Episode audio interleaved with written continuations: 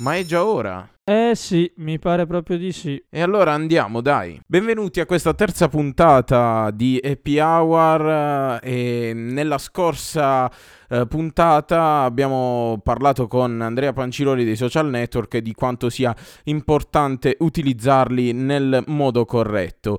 Quest'oggi abbiamo di nuovo Giuseppe. Ciao Giuseppe. Ciao a tutti. E mh, per questo terzo episodio invece abbiamo voluto invitare eh, come ospite qui il professor Vincenzo Schettini. Ciao, benvenuto. Ciao, bentrovati e complimenti naturalmente in bocca al lupo per questa bellissima avventura del podcast. Grazie, crepi, Grazie. crepi il lupo. Allora, ehm, ti abbiamo voluto invitare eh, perché appunto mh, abbiamo parlato del- di quanto sia importante utilizzare i social network e le tecnologie eh, nel modo corretto. Eh, tu sei a 100.000 iscritti su YouTube da pochissimo nel canale La Fisica che ci piace, quasi 20.000 su, su Instagram, insomma il, il prof più famoso dei social network. Ma eh, chi è Vincenzo Schettini? Ah, allora intanto Andrea, 101.000. Ecco, vedi, Aggiorniamo, ci aggiorniamo. Vabbè, chiaramente scherzo. No, sono molto contento. Chi è Vincenzo? Vincenzo è una persona curiosa. Ehm, È una persona curiosa e si è sempre dedicato alle cose belle della vita, anche alle cose divertenti, quindi è cresciuto come un ragazzo che ha studiato e che contemporaneamente, insomma, si dedicava del tempo a se stesso e poi ha voluto sempre stare, insomma, un po' al passo con i tempi. Quando ho cominciato a insegnare, forse tutta sta storia dei social era ancora molto lontana, ma io ne sentivo già l'odore, quindi Certo. appena insomma l'occasione si è fatta mh, avanti, io immediatamente ne ho approfittato e quindi ho trasformato questo mestiere in un mestiere fatto di comunicazione innanzitutto. Sì, sì, esattamente. Come sei arrivato a dire io apro un canale YouTube e registro dei video che possono essere d'aiuto a tanti studenti?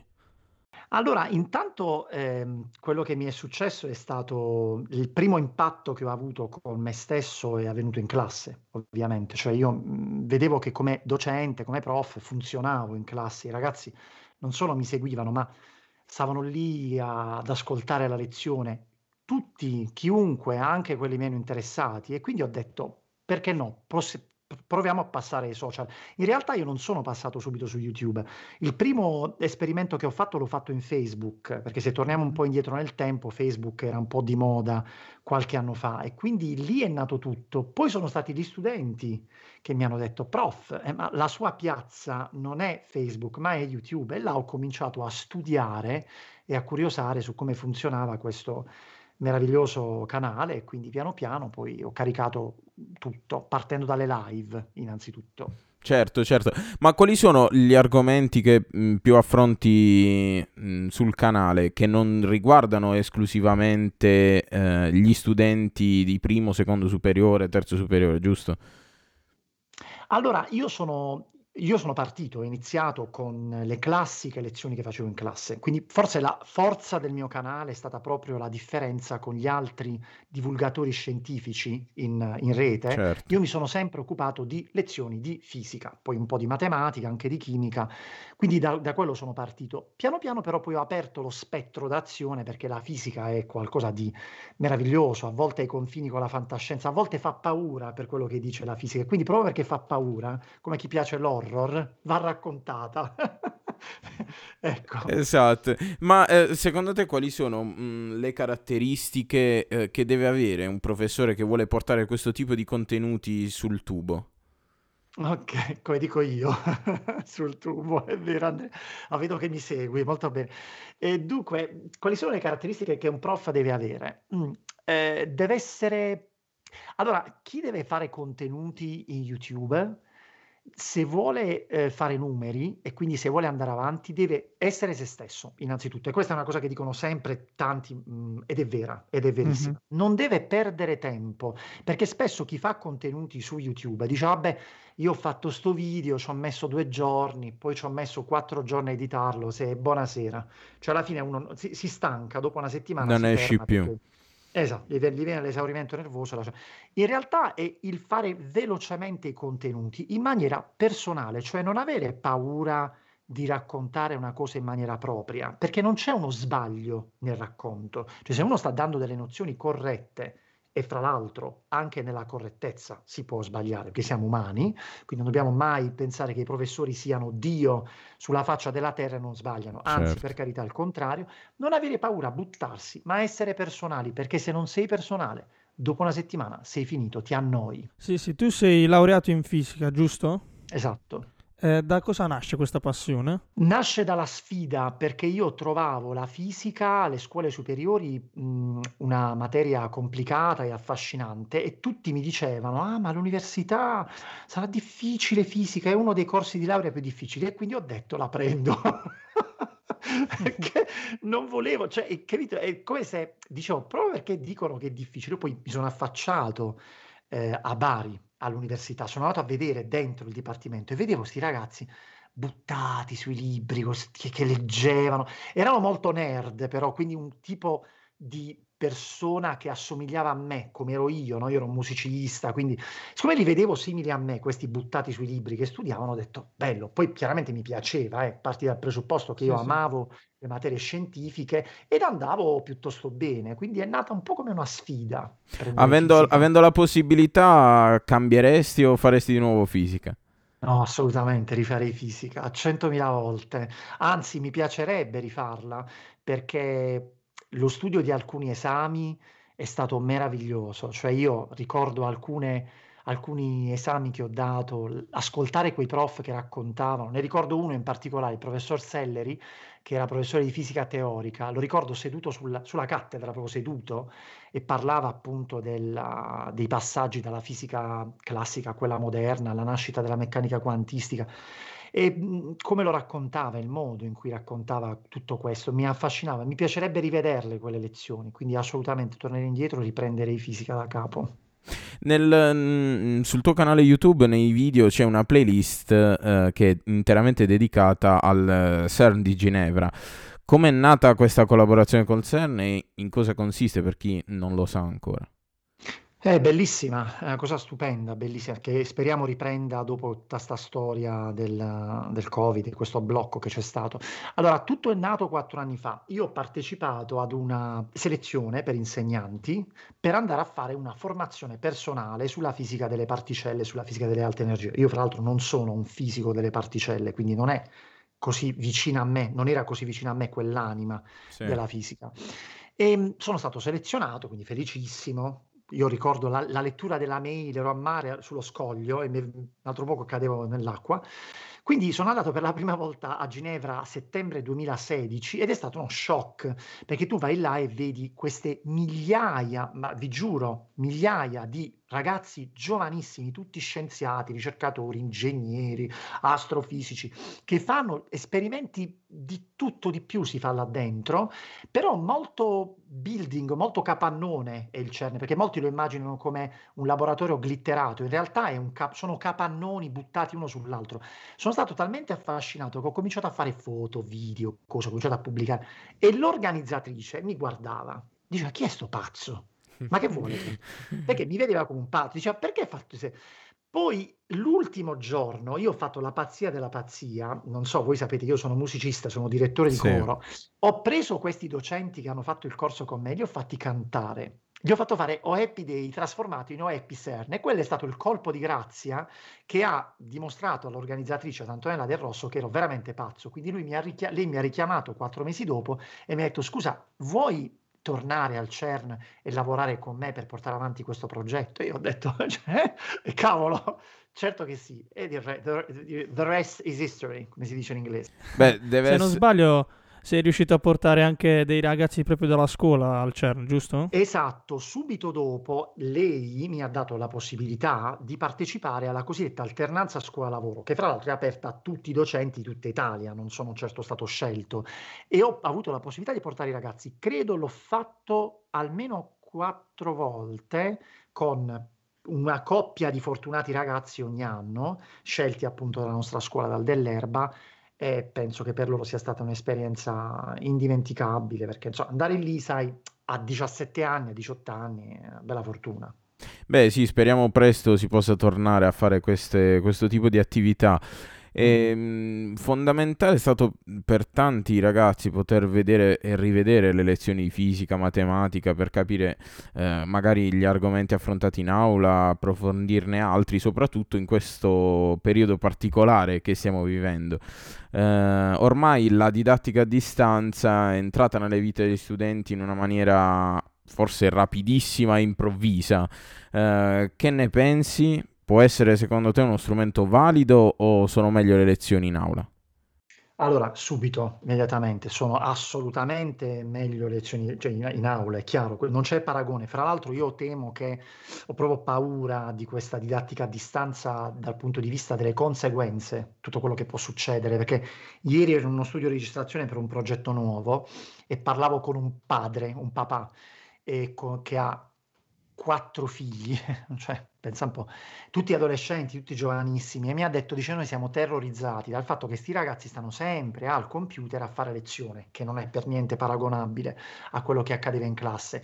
Quindi didattica a distanza rimarrà qualcosa e questa è una grande fortuna, perché i professori sono stati finalmente proiettati, sbattuti nella gabbia di leoni, quindi questo è un grande vantaggio, però le conseguenze che può avere questo essere di fronte al computer, l'ikikomori, no? il, il ragazzo che si isola, eccetera, eccetera, può essere molto pericoloso. Quindi speriamo di tornare subito alla normalità. Ci, ci porteremo avanti, avremo un'eredità di questa didattica a distanza e sarà una buona eredità, sarà certo. un'ottima eredità, ma fortunatamente erediteremo poco, il giusto. Si spera, anche perché può tornare sempre utile in determinate situazioni in cui è difficile fare poi lezioni in aula. Si pensa alla neve, si pensa a questo esatto. tipo di cose. Non, non, so se i ragazzi saranno d'accordo con te, perché in realtà io ne parlavo con la preside, dicevo, preside, cioè in realtà in futuro non esisterà più la chiusura per neve. E lei mi disse, eh, è vero, è vero, e quindi non credo che saranno molto contenti i ragazzi, però per esempio, non so, qualcuno che sta a casa, è malato, ma non sta proprio morendo e può seguire la lezione, beh, quella è una bella occasione di poter seguire la lezione. Allora, in quel caso, come salvagente, sì, però quello che sta succedendo ora, anche no. No, assolutamente. Diciamo, quella che hai fatto tu sui social non la possiamo definire didattica a distanza. La differenza vera tra le due qual è? Eh, bravo, hai detto bene Giuseppe, non è per nulla didattica a distanza, perché molti mi, hanno- mi dicono sempre, ah, vedi, sei contento adesso che si fa tutto a distanza. Io dico no, contento un corno, cioè non è vero assolutamente, perché io non faccio la didattica a distanza, io non ho mai fatto la didattica a distanza, io ho fatto lezione online e lezione significa che tu fai un video, lo registri o fai una live chi è di fronte può essere uno studente, uno sconosciuto, un appassionato, uno che deve dare fastidio, un troll, tutto quello che vuoi, può essere, cioè tu fai, diciamo, condividi la conoscenza online e potrai poi parlare di fisica come puoi parlare di eh, cucito, cioè non lo so, voglio dire, quindi è una cosa diversa. La didattica a distanza invece comporta l'essere tutti in cam, tutti in un, in un meet, in un zoom, scambiare compiti, eccetera, eccetera. Quindi la mia è stata proprio divulgazione della didattica, divulgazione dei concetti che si fanno in classe, che è diverso. Grazie per avermi fatto questa domanda, ci voleva. Beh, come, come, sappiamo bene, questo lockdown ha avuto tanti lati negativi. Se invece dovessi raccontare qualcosa di positivo causato dalla pandemia, se c'è, cosa sarebbe? Beh, egoisticamente posso raccontare una cosa positiva, cioè che il mio canale è andato alle stelle, perché è ovvio che è chiaro, io ho avuto una sovraesposizione, credo proprio grazie al fatto che siamo andati tutti online. Eh, di positivo, adesso non volendo parlare di me, ma io sono molto contento naturalmente che, di aver avuto questa opportunità, c'è il fatto che ci siamo tutti svecchiati da un punto di vista tecnologico, cioè vedi anche la nostra videochiamata, papà, mi avete contattato, veloce, ta, ta, ta, facciamo lo Skype, facciamo il podcast, fantastico. Cioè tutto questo, se tu lo proietti a un anno fa, quando è partito il lockdown, ma manco per l'anticamera, cioè nessuno avrebbe immaginato di affrontare in maniera così fluida. E questa cosa non è tanto un vantaggio per voi, giovani generazioni, ma più per la mia e per quelle più grandi di me, no? Perché per loro è stato un cioè prima corsi di formazione, corsi di formazione, si faceva niente. Adesso pensate anche per esempio, non so, alla pubblica amministrazione. Io l'altro giorno ho fatto una domanda online ed era ora, Deo gratias, come dico, si dice in latino, no? Cioè, ho fatto online tutto invece di stare a fare sta cavolo di fila eh, di tre ore a perdere tempo. Cioè, questo è un grande vantaggio. Abbiamo sintetizzato, ridotto i tempi, le riunioni inutili che si facevano di persona, adesso si fanno online, e meno male. Cioè, è meno male perché già le chiacchiere stanno a zero. Se uno poi deve stare a prendere la macchina, deve stare a muovere, per riunirsi fisicamente con chi? Ma c'è nel 2021, cioè non è mica il 1700. Sì, sì, sì. è il grande Forse vantaggio. siamo stati portati a scoprire una nuova comodità attraverso la tecnologia. Certo. E poi ci sono per fortuna tutte queste piattaforme che si sono anche adattate, abbiamo visto l'evoluzione, prima la videochiamata era massimo 4 persone, poi si è passati a 9, poi ora si fanno videochiamate dove ci può essere dentro chiunque. E... Meraviglioso tra l'altro, se ci pensiamo, la fisica, la matematica hanno anche dato l'opportunità di dar vita a molte invenzioni utili per l'evoluzione dell'essere umano. Eh, volendone citare una, grazie allo studio delle onde nel campo elettromagnetico, oggi abbiamo uno degli strumenti che utilizziamo di più, il cellulare. Allora, la domanda è: c'è qualcosa che eh, secondo te sarebbe stato meglio non scoprire a causa di, mm-hmm. delle conseguenze, degli effetti negativi che poi sono ricaduti sulla società? Beh, è chiaro che tutte le scoperte scientifiche sono state utilizzate in ambito eh, tecnologico, medico, bellico, quindi comunque c'è sempre l'altra faccia della medaglia, quella diabolica. Beh, mi viene in mente una cosa, non so, Einstein disse non avrei mai voluto partecipare alla progettazione del, del cioè non avrei mai voluto pensare alla, all'energia eh, in termini di energia nucleare per le conseguenze che poi ha avuto tutto questo, no? la progettazione della bomba nucleare, quindi tutto quello che è stato fatto in campo della seconda guerra mondiale, eccetera. Quindi questa secondo me è la conseguenza forse più nefasta, il fatto che si pensa in termini di energia, e ricordiamoci che la fisica ruota attorno al concetto di energia che si trasforma continuamente, e quindi laddove tu sai che nella materia a livello particellare, a livello atomico, i legami sono caratterizzati da un livello di energia molto molto alto e quindi tu puoi sfruttare questa cosa, questa di, ah, può avere delle conseguenze molto molto brutte ed è successo, è capitato nella storia, ma non è stato l'unico caso naturalmente. Sì, sì, sì. Tornando al, ai cellulari, al loro utilizzo, oggi si fa un uso sconsiderato dei social, soprattutto noi diciamo giovani. Tu cosa ne pensi di questo uso così ampio? Allora, intanto non credo che siano una cosa soltanto dei giovani, cioè secondo me l'uso sconsiderato e la perdita di tempo ormai caratterizza un po' tante persone. Che penso? Penso che siamo in una fase di transizione, cioè che, che forse siamo curiosi e quindi proprio perché siamo curiosi, vogliamo sperimentare. Non so, io sto vedendo anche adesso TikTok, quello che sta accadendo là a livello di sovraesposizione di alcune persone. C'è gente che si crede un dio lì in TikTok solo perché fa un milione di visualizzazioni o arriva a un milione di followers, ma in realtà è una esposizione molto molto leggera, effimera. Quindi credo che ci stancheremo, credo che cambieremo, credo che qualcuno ne pagherà le, le, le amare conseguenze perché comunque è una trappola. Quella è una trappola nella quale se tu cadi e sai uscirne è bene, ma chissà quanta gente sta cadendo in quella trappola. Non voglio commentare quello che è successo, ahimè, vi ricordate quello che si è sentito ultimamente, queste challenge, eccetera. Sì. Quindi è una brutta trappola che nasce dalla curiosità, perché per noi è tutto nuovo adesso, che è giusto che sia così, perché siamo esseri umani, ci piace sperimentare, sperimentare e ne usciremo, ma fidatevi, entreremo in altre situazioni, quindi è tutto e se, mm, secondo te queste piattaforme Facebook, eh, Twitch, YouTube, Instagram hanno contribuito, tra virgolette, in maniera negativa a questi fenomeni? Eh sì, sì, credo di sì. Sì, perché tutti tentano adesso di guadagnarsi una visibilità, prima non era così, prima la visibilità ce l'aveva il VIP, adesso ci sono gli influencer, ma c'è tutta una categoria di persone che sono simili agli influencer, non lo sono veramente, credono di essere tali. E quindi questo se non hai una tua stabilità mentale, guardate, credetemi, già per una persona come me che ha una, una, una sua età, una sua struttura mentale, eccetera, eccetera, sì, io vivo a volte delle situazioni di squilibrio. Perché? Perché sono sovraesposto in alcuni casi, il lavoro mi, mi prende, mi, mi, prende proprio il lavoro di quello che faccio nei social. Quindi per me vivere uno squilibrio e, e lo vivo. Quindi mi certo. metto nei certo. panni di un sedicenne, di un quindicenne, di un diciottenne. È dura, non è facile, bisogna trovare un equilibrio. Chissà, magari un domani nasceranno delle piattaforme che educheranno all'uso dei social, ma proprio delle piattaforme, sto dicendo, delle community in cui ci si educherà, cioè della serie prima di diventare una celebrity in TikTok, allora fatti questi corsi e cerca di capire attraverso cosa devi passare per non rischiare di andartene di testa.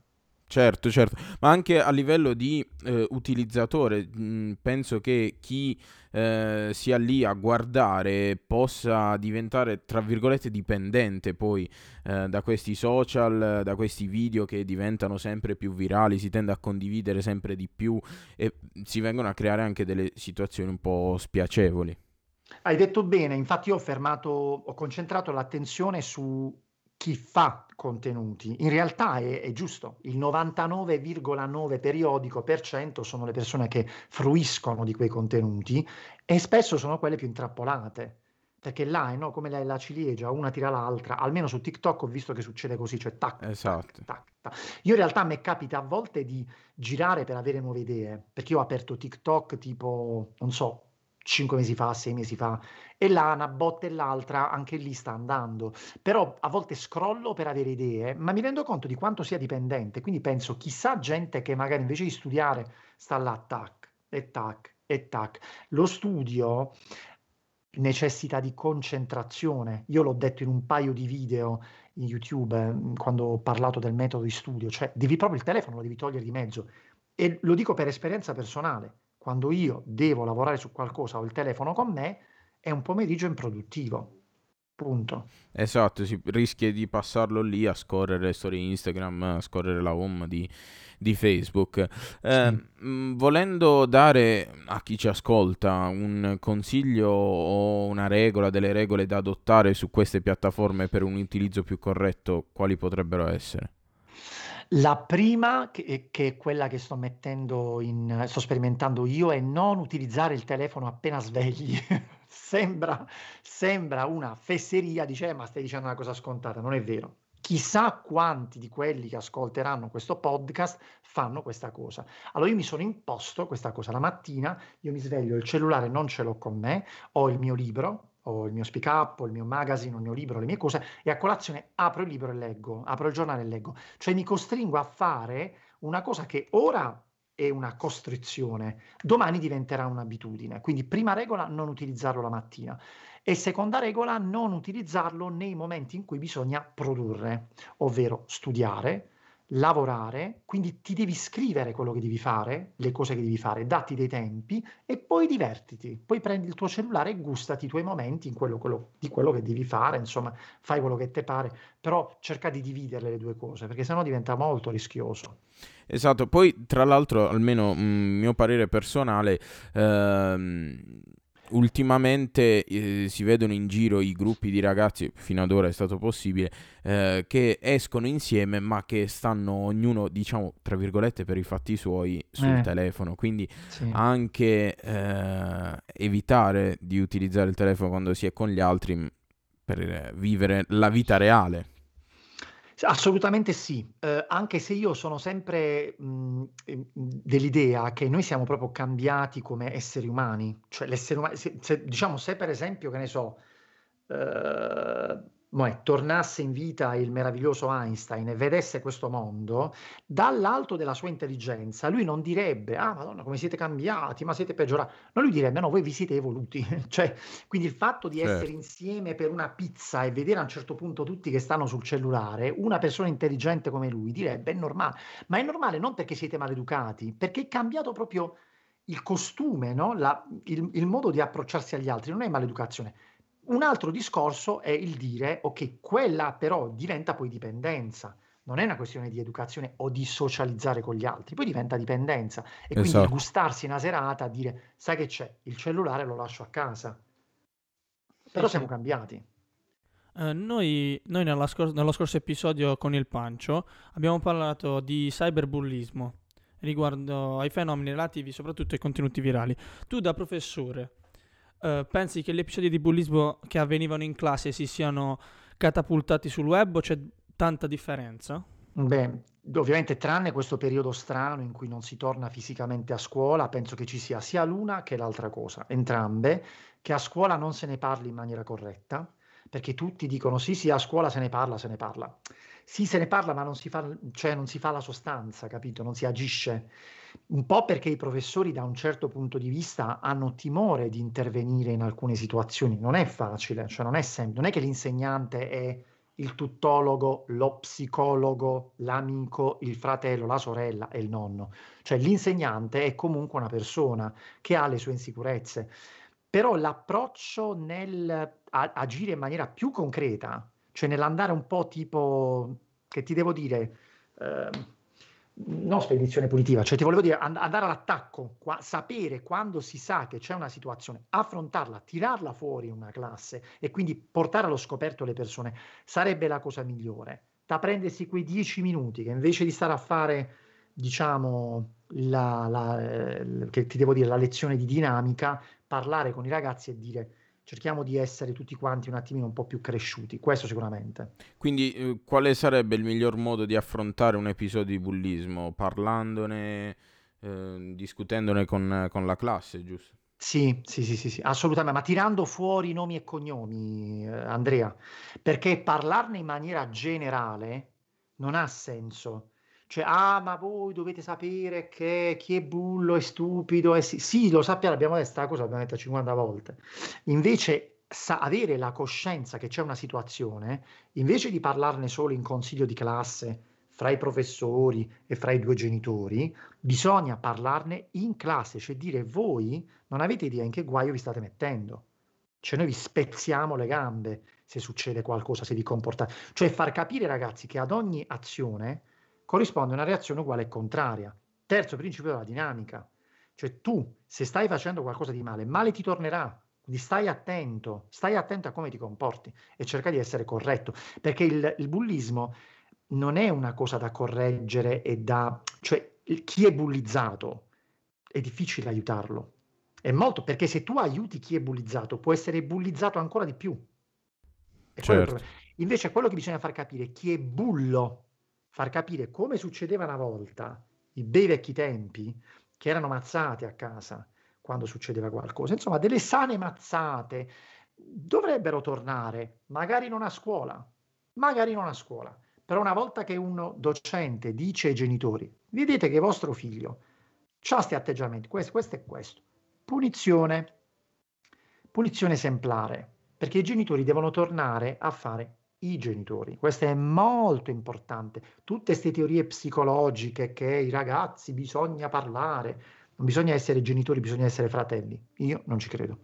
Quindi diciamo il modo di affrontare un episodio di bullismo può essere lo stesso da adottare in caso di cyberbullismo? Il cyberbullismo è molto più losco, è molto più è nascosto, è subdolo è subdolo perché il cyberbullismo si nasconde dietro l'anonimato molto spesso. No? Ricordo che esisteva un social, aiutatemi, magari voi mi saprete dire meglio, in cui tu potevi dire delle cose a una persona rimanendo anonimo. Ask. Ask. Ask, ok, perfetto, perché mi ricordo di sta cosa che mi Poi ora ce ne sono tanti altri anche che sono sulla falsa riga, però il primo ah, è stato Ask. Eh, per esempio, quella è una cosa perfida, cioè è perfida perché in realtà uno si nasconde, no? Allora lì bisogna ad esempio educare chi viene bullizzato a concentrarsi sul giudizio degli altri, sul valore che il giudizio degli altri ha, che non è nulla.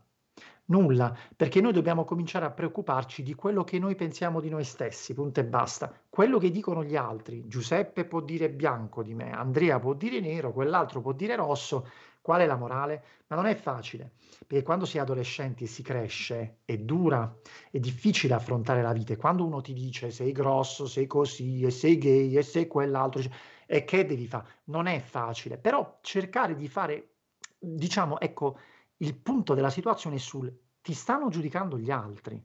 Guardati allo specchio e ti devi piacere e devi pensare che ti, e se non ti piaci, cambia lavora su te stesso. Io ne ho parlato durante un video. Parla, ecco, ne parlerò a proposito venerdì prossimo, perché in uno dei video del venerdì, la, la settimana prossima, venerdì prossimo, parlerò su, di come accettarsi. E l'accettazione di se stessi passa attraverso un processo molto duro. Eh? Non, non, dimentichiamo che ci sono ragazzi che si sono suicidati anziché accettarsi, quindi è una cosa molto molto triste, non è facile. Sì, sicuramente poi è anche un argomento molto, molto ampio e Tanto. magari vedremo di parlarne in un episodio dedicato proprio a questo. Uh, oltre a fare il professore, come detto anche prima, sei direttore di un coro gospel, i Wanted sì. Chorus. Com'è nata questa avventura? Ah, è nata perché al liceo io rompevo le scatole, eh, si può dire rompevo le scatole, sì, certo, sì, sì. Eh? ai miei compagni di classe. Io avevo una passione per il gospel, per la musica vocale e quindi in quarta liceo ci fu un parroco, che era il mio insegnante di religione, che disse Vincenzo perché non mettete su un coro per la messa di Pasqua che faremo a scuola. E quell'anno era il 1996, Marina Rei cantava a Sanremo al di là di questi anni con un piccolo coro gospel alle sue spalle. Io uscì pazzo. Quello fu lo stesso anno di Sister Act, una svitata sì. in obita, stesso anno, 1990. Ah, io ho presi 4-5 amici della classe, li misi in croce, dissi voi dovete cantare, vi devo far cantare.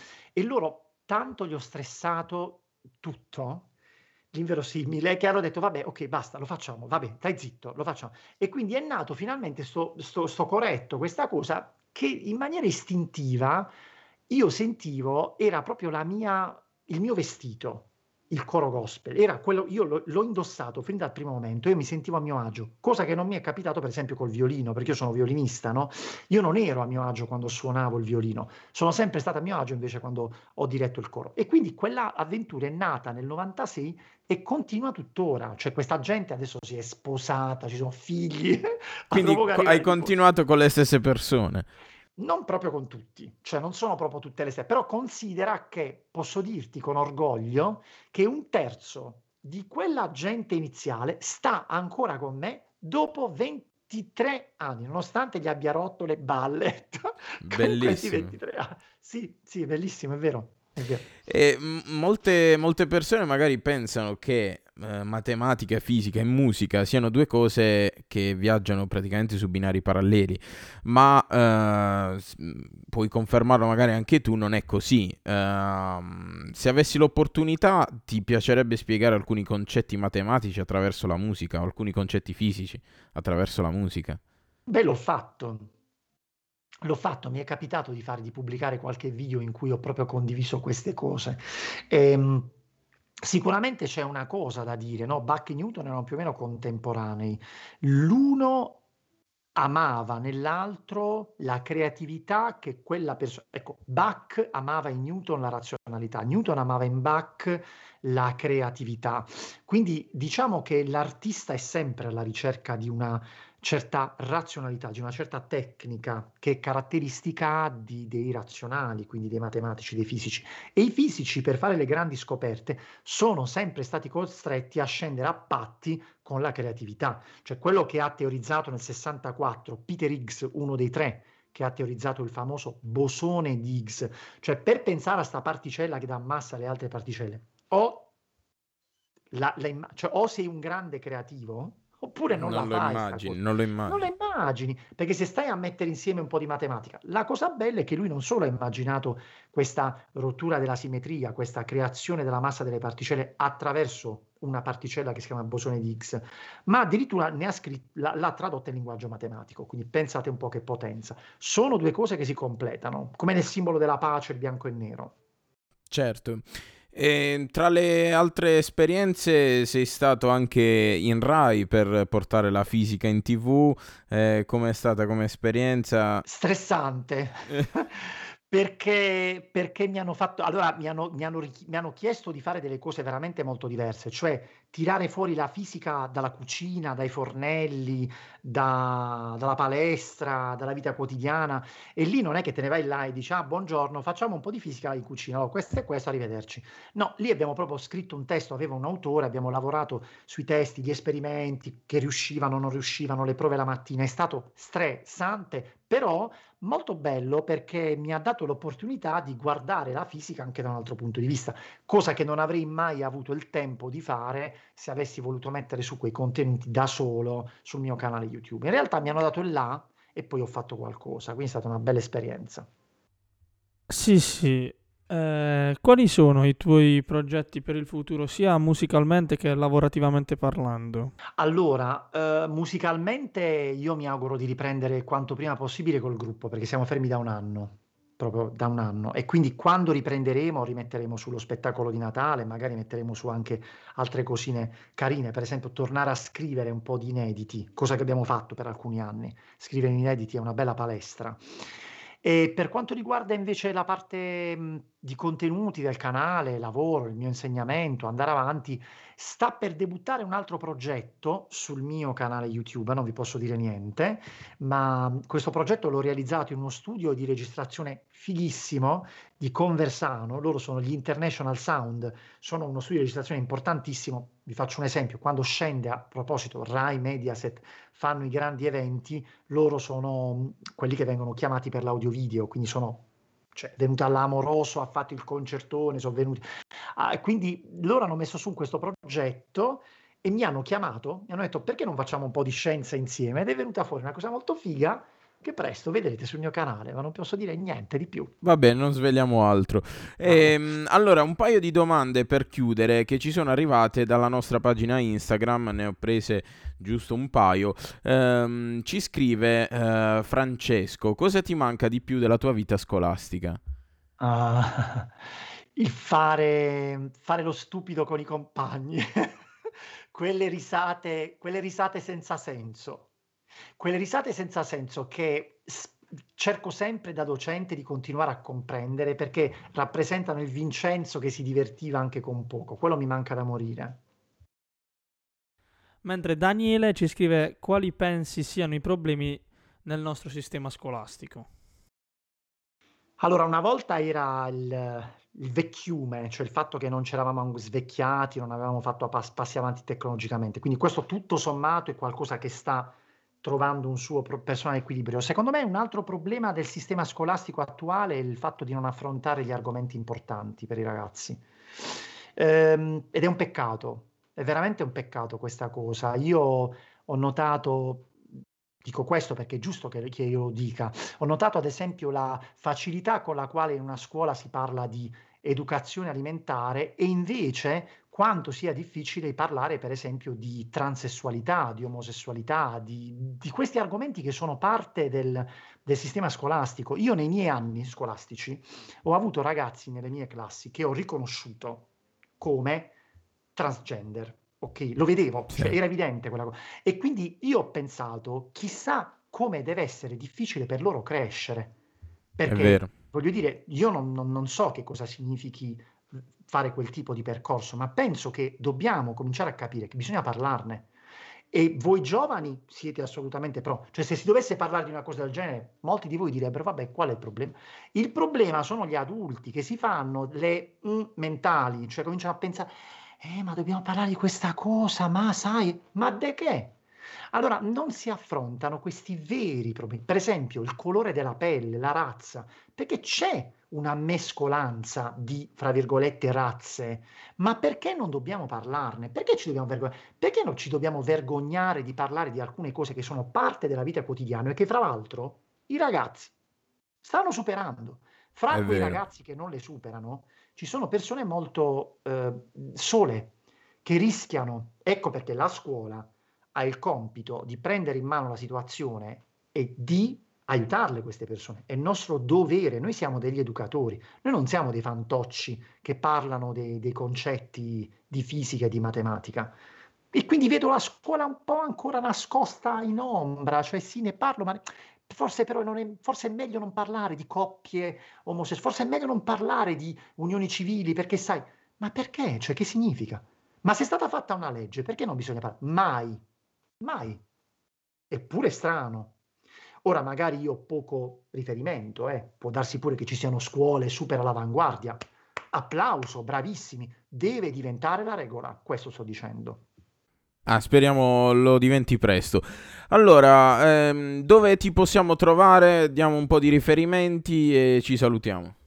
Beh, dav- davvero dappertutto. Persino in Twitch. Anzi, fra l'altro ecco. in Twitch io sto insomma indietro, indietrissimo, lo so, chiedo scusa a tutti, ma devo trovare la mia dimensione. Cioè io, ragazzi, Twitch lo, lo, sto capendo piano piano, cioè io sono un diesel a, a, volte su alcune cose, su Twitch sono veramente un diesel, mi trovate anche lì, quindi mi raccomando iscrivetevi, troverete purtroppo pochi iscritti, però poi chiaramente su YouTube, TikTok, Instagram, Telegram, importantissimo, perché su Telegram ho un mio canale e ogni tanto condivido delle cose diverse, eh, piuttosto che anche su Facebook, sì, su Spotify, il podcast, anzi complimenti volevo chiudere facendo i complimenti a voi, giovanissimi, l'idea di, aprire, di, di portare avanti un podcast che è il futuro. Punto e basta. Chi non ha ancora capito che cos'è un podcast, te saluti.